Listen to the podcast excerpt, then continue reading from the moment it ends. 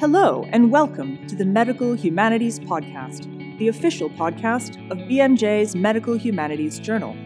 We invite you to listen in and join the conversation from global perspectives on health, medicine, and accessibility to interviews with social justice activists, filmmakers, artists, and academics from around the world. Stay up to date with public discussions that matter to medicine and humanities because life happens at the intersections. Hello and welcome back to the Medical Humanities Podcast. I'm so glad that you've joined us today because I have two really interesting people on, and we're going to be talking a little bit about art and about education and all sorts of things. This is Dr. Sally Waite, who's a senior lecturer in Greek art and archaeology, and Olivia Turner, who's an interdisciplinary artist, also a PhD, who has been appointed the lead for the Arts and Medical Research Cluster at Newcastle University. Welcome to both of you. Thank you for joining me. Thanks so much, Brandy. It's great to be here. Thank you. It's really good to have you on. Uh, I would love it if you could just tell us a little bit more about who you each are and what you do. But then, uh, in you know, what we're really here to talk about today is this idea of corporeal pedagogies. So, um, so Sally, could you say a few words about yourself? Uh, yes. Uh, so my research focuses on the material culture of ancient Greece. I'm a museum based archaeologist. I work with Newcastle University's Shefton collection. Uh, my specialism is Athenian red figure pottery, and I focus particularly on issues related to identity and the body. Right, that's wonderful. And Olivia, I know that you're an interdisciplinary artist. Could you say a bit more about that too? Yeah, so my practice is really interested in in the body and its relationship to medicine. Um, in particular, this idea of the visceral body, but we can talk a bit more about that in a second. Um, and my practice um, works with lots of different types of mediums, but in particular, performance, sculptural installation, writing, um, and drawing. And it's really, I'm very interested in how how we work together in different disciplines and how particularly using workshops as a methodology for working together that's that's a real big part of my creative practice one of the things that really intrigues me about what both of you do really is this idea of bodies embodiment the stuffness right the sort of material lived experience of, of art and bodies and health so if we could take a moment i know that you are working together on a project called corporeal pedagogies. And I partly I'd love to know a little bit about what does that mean and and also how did it come about? The Corporeal Pedagogies project came about um, from a project that I was doing um, a couple of years ago, ago, called The Visceral Body, and it was a Wellcome funded project. Um, and this really was starting to think about this idea of visceral, as I mentioned, and this idea of, of visceral as being caught between two meanings. So on one hand, visceral within medicine is used to describe the literal location of the trunk organs in your body. But then you have the sort of metaphorical definition of visceral as being something felt within the body. And so I became very interested in how, how within medicine in particular, the visceral sort of caught between these two um, positions or these two definitions between how we imagine our bodily insides and how they objectively are. And so I became interested in how, how we might think about sort of subjective corporeal sensation. So how sensation forms a sort of internal vision of our body. And this being really around sort of this idea of proprioception. So how the, what, how we form an, an internal sense of the body. And this is normally a sort of continual but quite muted feeling of, of things happening inside. And so this then became a sort of expansion on this idea of sensorial sight. So, so how we, how we see through the senses. And it sort of brought questions around the body within medicine, how we form embodied knowledge, how we understand anatomy and how, how we come to a sense of corporeal expertise, so bodily expertise, and how this changes during illness and disease and has sort of real life implications for um, patient studies, for instance.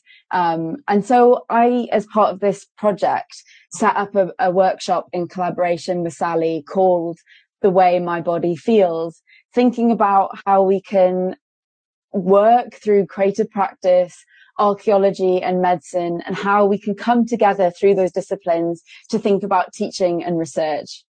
That is really fantastic and interesting. Um, Sally, can you can you say a bit more about how uh, how this becomes kind of connected to museum archaeology? I'm a little bit familiar with museum archaeology, though from a medical museum standpoint. But um, can you can you say more about that?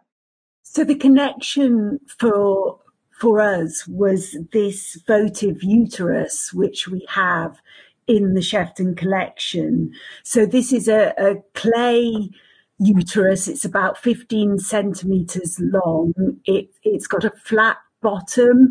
Um, it's a kind of pinky terracotta color and it's, it's molded. The back of it is, is like a ridge. It almost looks like a rib cage. It's a really strange looking object and it just fits neatly into your hands. Um, and so Olivia was particularly interested in this object because obviously it's a representation of an internal body part. And so that is what we began our collaboration with. You know, this is uh, uh, timely. I'm here in the United States, and uh, as everybody knows, the Supreme Court has just overturned Roe versus Wade, meaning that uh, a lot of autonomy women have had over their own uteruses has been lost. And so I feel like the fact that the focus piece of your collection is a votive uterus has perhaps even greater meaning for me now than it did prior. So um, I think that's really interesting. And this this concept that we feel our way through the body and our who has expertise is related to issues of social justice as well. Absolutely. No, exactly. And I think that, you know, in part our approach is very much embracing critical pedagogies, which takes into account these issues of, of social justice. Mm-hmm. And I think as well, as we'll talk a bit about the format of the workshops um, in a moment, but as part of it, we we're being informed by a lot of different texts, and one of the key texts that we do some um, readings within the workshop is Elinor Cleghorn's "Unwell Women," and with, and this, as you say, Brandy, feels so pertinent. But one of the, a tiny section in the, in, in the end of the book just says, um, the lives of un- unwell women depend on medicine learning to listen.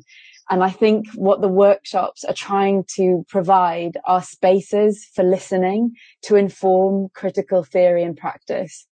Yes, and you know, it, the other thing that strikes me as you're talking is uh, I, I, work uh, a lot with um, the disability community as well, and I've been collecting responses to the overturning of Roe v. Wade from the disability community. That's a group of people who are often treated as though they're not experts on their body or don't have autonomy over their bodies, even though particularly in the case of chronic or misunderstood illnesses, they're often the only expert on their body. And so, um, this concept that there's groups of people who already, women, uh, minorities, disabled people, chronically ill people, who already struggle to maintain any kind of autonomy in the face of medical practice or social, uh, or, or, the legal system, even in the face of these um, restrictions it, seems now more than ever to we should be focusing on them, and yet frequently, even in response to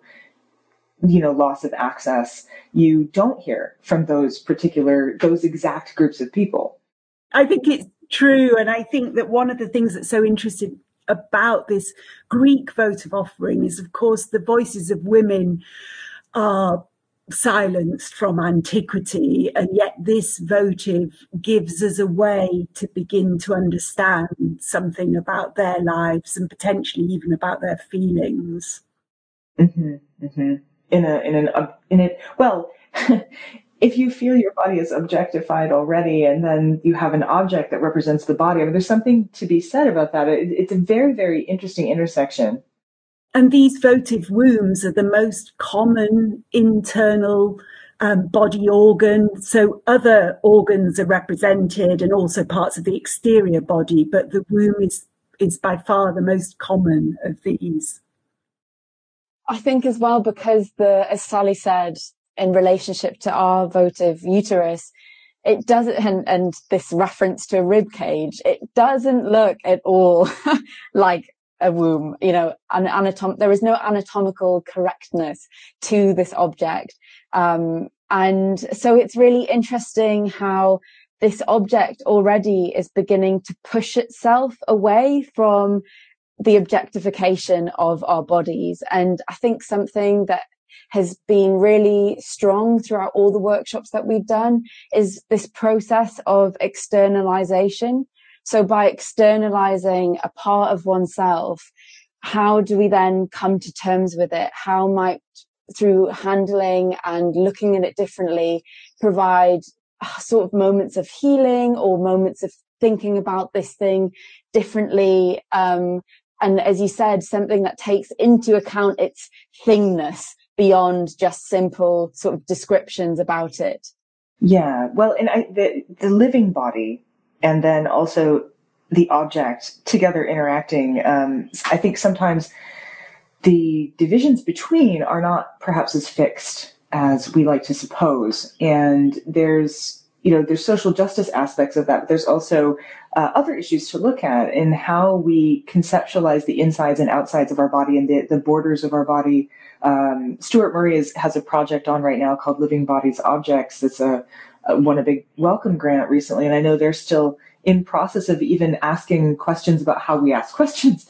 So, you know, this concept that um, bodies and embodiment and feeling that body and proprioception, all of this is, I think, very much in the, um, it, it, it's, it's right that it's being a focus right now. And I think it makes sense that we're focusing on it. You think about, um, trans lives, you think about women's rights, you think of all of these things which are right now both very present and also potentially under threat, a workshop like this one that is suggesting this needs to be part of our pedagogy seems critically important.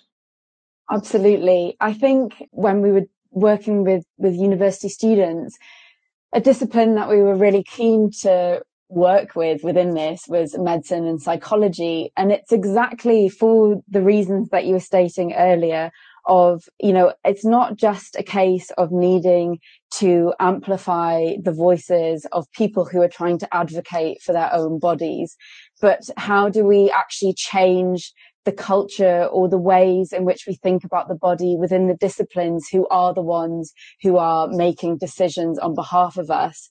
So I think that was also a very key point of intersection for this project.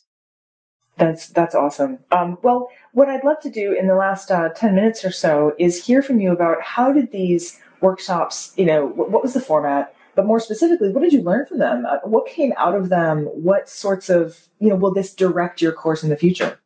So we begin the workshop with the object handling. Um, and obviously we were working with students from uh, several disciplines and many of them hadn't handled ancient materials before. So we passed around the artifact and we spent quite a bit of time doing this and each student made an observation about it and the observations focused on things like the color the shape the size the weight. Um, so the, the the things that were visible to the senses particularly to sight and touch. And then when we had done that, um, we returned to ask the participants to give an emotional response to the handling of the object. And this was where some really interesting things began to emerge um, that we hadn't anticipated. At this stage of, of the workshop, I mean, this is a question I would never ask my archaeology students to connect emotionally with an object. Um, and yet, of course, that's something we do when we handle an object. So this was quite moving.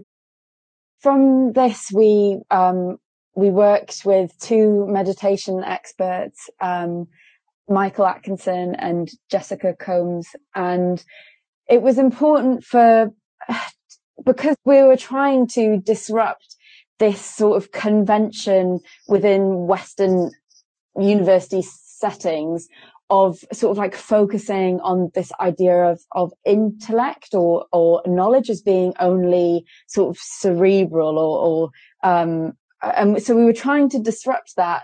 And so meditation formed a really important part to provide a way in which we could begin to tune into the body, um, and also to just feel together in space, if that makes sense. So oh, there's something that comes about by being by being quiet and reflective and within this sort of meditative a, a guided meditative state where you begin to allow inhibitions or tensions or things that might get in the way of you enjoying or engaging with this type of teaching and so it sort of allowed everyone to to come together and and really set the tone of the rest of the day. Um, and it was it it was very interesting that that was a very crucial moment that we had in feedback as well that that was one of the crucial moments of allowing students to just let themselves go. Um, and so from the meditation we then uh, began to think about how we would work together as a group. Um, and this really was important in relationship to um, themes that underpinned anatomical votives. Um, so Sally might want to talk a bit more about this, but but this idea of it being an individual experience, but this notion of a collective body. Um, so we were creating these things called scores, which um, are very sort of key moments within um, within the history of art around this this fluxus movement. So this this 1960s experimental art movement. And the idea of scores were a way in which we can begin to use art and make this sort of democratic um, way, which we can, which anyone can join in with. And so scores came about from rather than using musical notation, which you which you create a piece of music that then another musician can play. You put together a, a sentence or or um, a simple piece of text that then anyone can perform with. Um, so this came, we were sort of responding to each other, to actions, to moving in a space and to the object itself. And so some of the examples of the scores that were made were, um, share a connection that you are grateful for. And another was select and clasp part of your body you do not normally notice. See how you can entwine your fingers around it. So we would do this together. We would experience it, this together. And so again, thinking about this relationship between individual and social bodies, particularly around ideas of illness and, and disease. I find the haptic part of this really interesting that, that you do some costume making and clay work and things like that. And I, I definitely want us to um, to talk a little bit about the feedback and participant evaluation before we run out of time. So, um, Sally, could you start off by talking about how this connects with the votive object, and then could we maybe hear a little bit about how the participants themselves kind of responded?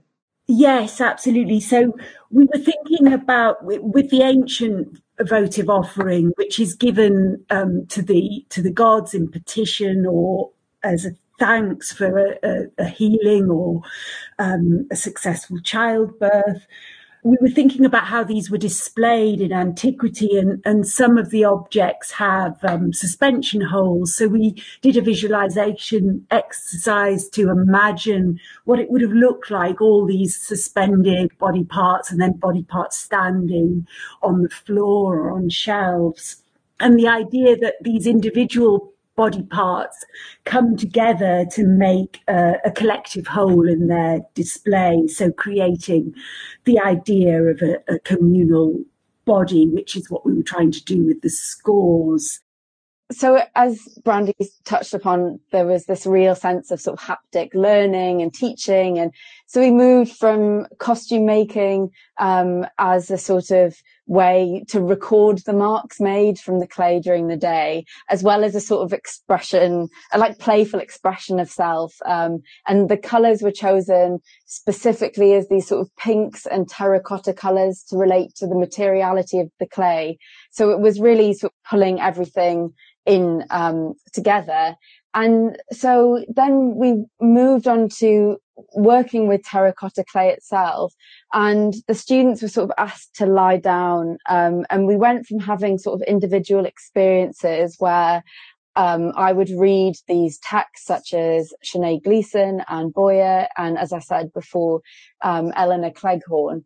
And as these were being read aloud, the students would take a piece of clay and begin to just close their eyes and impress sensations and feelings into it. And it wasn't really about what they made, but it was about thinking around process and considering the materiality of the body in relationship to the votive. And so after this sort of individual experience, we then asked them um, to have one student lie down and the rest of us would gather around them and begin to make small objects in relationship to either asking for for pressure on the body or if they had any pain or if they had a particular sensation happening, we would all make these very small sort of objects responding to the person who was in need of them on their body. And we had them laid out with all these tiny objects placed all over them. Um, and this was really, really amazing experience for both Sally and I, as well as the students. And for us, really about understanding this sort of transformative role objects can play within education and how valuable this type of learning is. Um, and some of the students, um, well, all of the students really had come back and said that this, this actual handling of an ancient object was such a powerful and unique experience because we don't normally engage with collections in this way. And they spoke about this, be- this idea of being emotionally connected to the past and how bringing together different expertise of archaeologist, creative practice, meditation, how that really was important to get a full holistic understanding of these objects and their role within society today and how each of these things that we did within these workshops, how they then related to the disciplines themselves. Um, and so they spoke about this idea of having bringing emotional intelligence to academic subjects, which I think was such an interesting way of phrasing it. Um, and I think for us, it just really, as I say it, like really re- was reaffirming the importance and necessity of this learning experience within um, within university set- settings and beyond. I mean, these workshops could go anywhere into any spaces really um, and thinking about how interdisciplinary collaboration is so valuable for thinking about the body and its relationship to objects and and to medicine because I think uh, we have an unfortunate tendency to have a sort of top down. The doctor has the knowledge, and the patient is patient is a, a recipient rather than a collaboration. And so these collaborations seem like those would be really important for medicine too, which is partly what makes the medical humanities such a useful field. Sally, um, what, did, what did you take away from this, and how do you see this potentially impacting things in the future? I could say honestly that it was the the best teaching experience I ever had, and I've been teaching for for over twenty years. And I, I mean, partly it was having the students for the whole day, which we normally just get an hour or two at the most. Um, so it was a fully immersive experience. Partly it was because it broke down the hierarchies. We didn't have set year groups. We mixed, you know, first years to PhDs.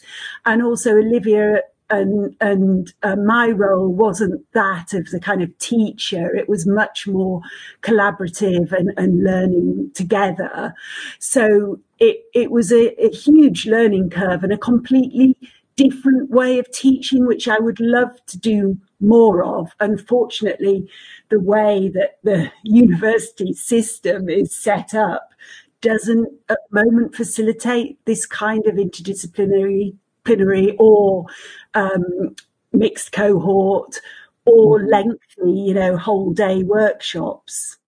See, that's that's that's why we need to completely overhaul education. I was I was talking to Olivia about this earlier.